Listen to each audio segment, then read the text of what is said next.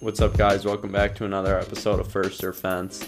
This is episode 51. It's actually kind of funny because this one's going to be about Kyle Busch and his numbers 51. I didn't even plan that, it just was a coincidence. But I wanted to take a make a podcast about this because um, he was probably the biggest free agent in a while, and it was kind of the story every weekend for a good stretch, and it was made such a big impact in 2022 and throughout the whole thing it reminded me so much of when he went to Joe Gibbs Racing in 2008 I kind of started looking up stats and everything and comparing his season before he left and they there's so many more similarities than I had thought especially now that the season is over so I want to go over that and like show you guys how many how similar the situations are.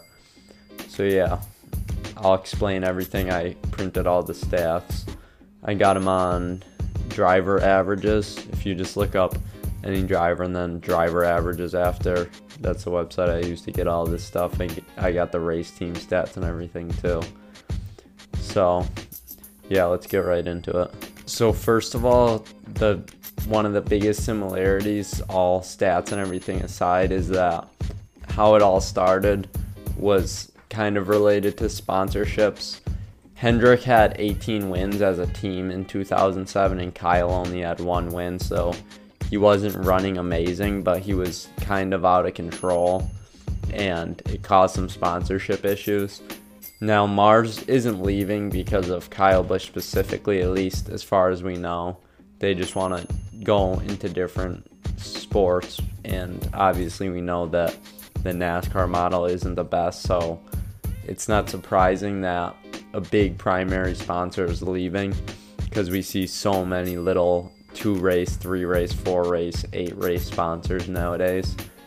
But anyway, so they all they started from kind of similar situations and just the feeling that you that Kyle kind of portrays about the teams he's leaving is seems so similar too. Like he's kind of he was he's bitter at Joe Gibbs a little.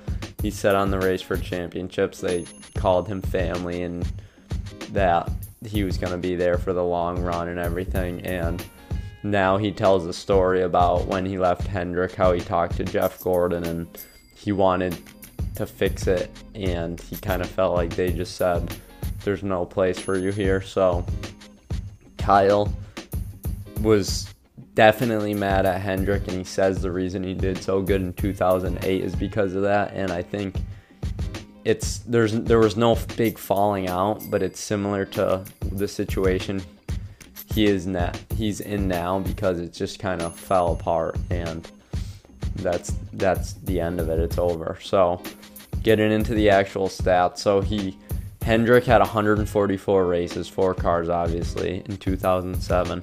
They had 18 wins, 57 top fives, 84 top tens. Their average finish was 12.8, and their average star was 13.8, 12 poles, and 3,200 laps led. So, pretty insane stats. Anyone would look at that and say that Kyle's leaving the best team in the entire series. They got half the wins and he's going to a team that had 109 races because Joe Gibbs Racing only had three cars at the time.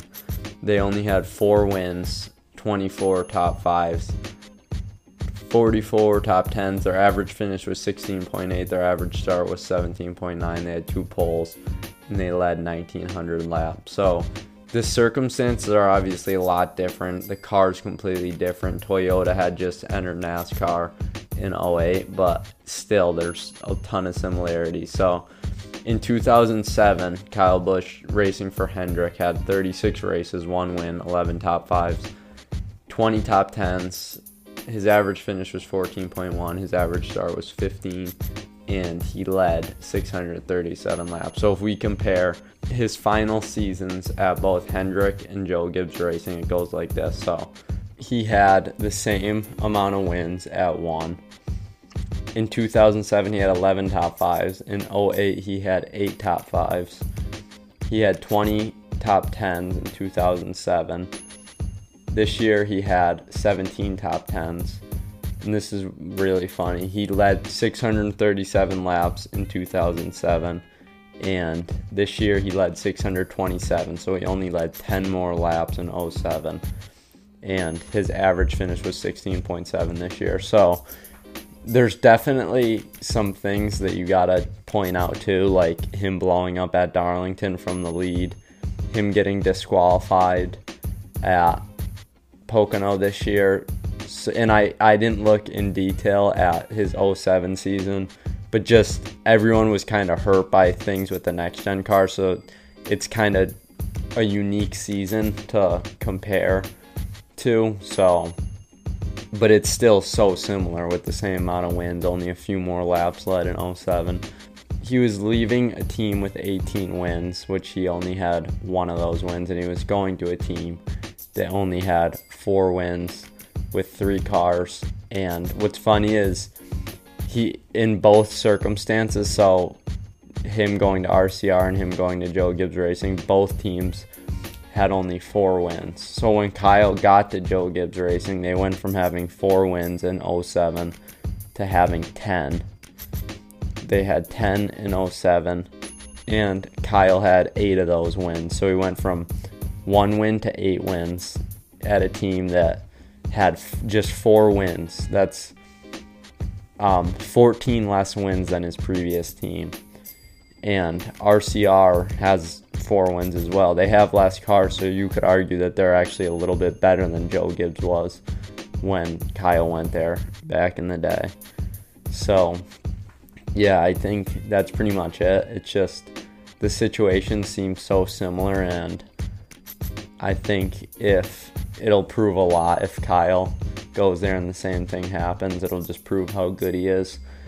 And I mean, it's definitely harder to do in the next gen car, but I think people would be shocked if he, not shocked, but if he was to score four or five wins, it would be a really similar situation.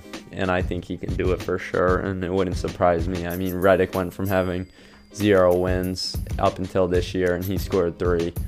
And you got to think Kyle would have closed out a few more races than Reddick just because he's got more experience. So yeah, I just thought it was funny how similar the situations are. I, I'm not sure if I missed anything.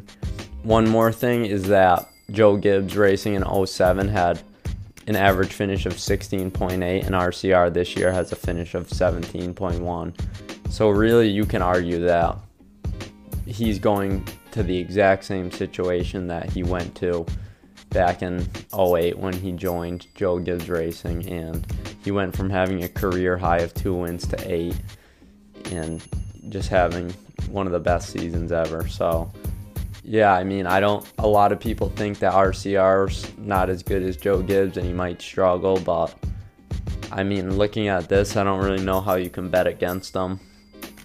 It's definitely, there's a lot of different circumstances, but I think Kyle is probably going to be bitter and if he starts racking up wins the first few, he's probably going to be rubbing it in Joe Gibbs' face. Um, yeah, and he probably feels like that. He when he left Hendrick, he was only scoring a win or two a year, and it's kind of really similar to the how he's been at Joe Gibbs over the last few years. So he's probably going to want to prove something, prove that not to let him go, and gonna, he's going to be tough to beat. So yeah, it'll be interesting to see if he can bring Richard Childress Racing back to form, and if he himself can get back to form and start winning. And because he's he's in his prime, he's got five years of where he can win more races than anybody. It's just a prime age statistically speaking, so it'll be fun to watch. I think him and Reddick are both really good drivers, and I would argue that they're both going into better situations. Um, Reddick going to 2311 might be a better fit for him, and Busch being a veteran, can bring something that Reddick didn't and make that team a lot better. So we'll have to see what happens. But I hope you guys like this episode. I just thought it was funny how many similarities there are in the two situations of Kyle leaving each team. So yeah, I hope you guys like it. See you next time. Give me some podcast ideas on my Instagram or something. Just you can get a hold of me pretty much anywhere, and I'll make one because I'll I'll just keep making them as much as I can throughout the off season. All right, peace.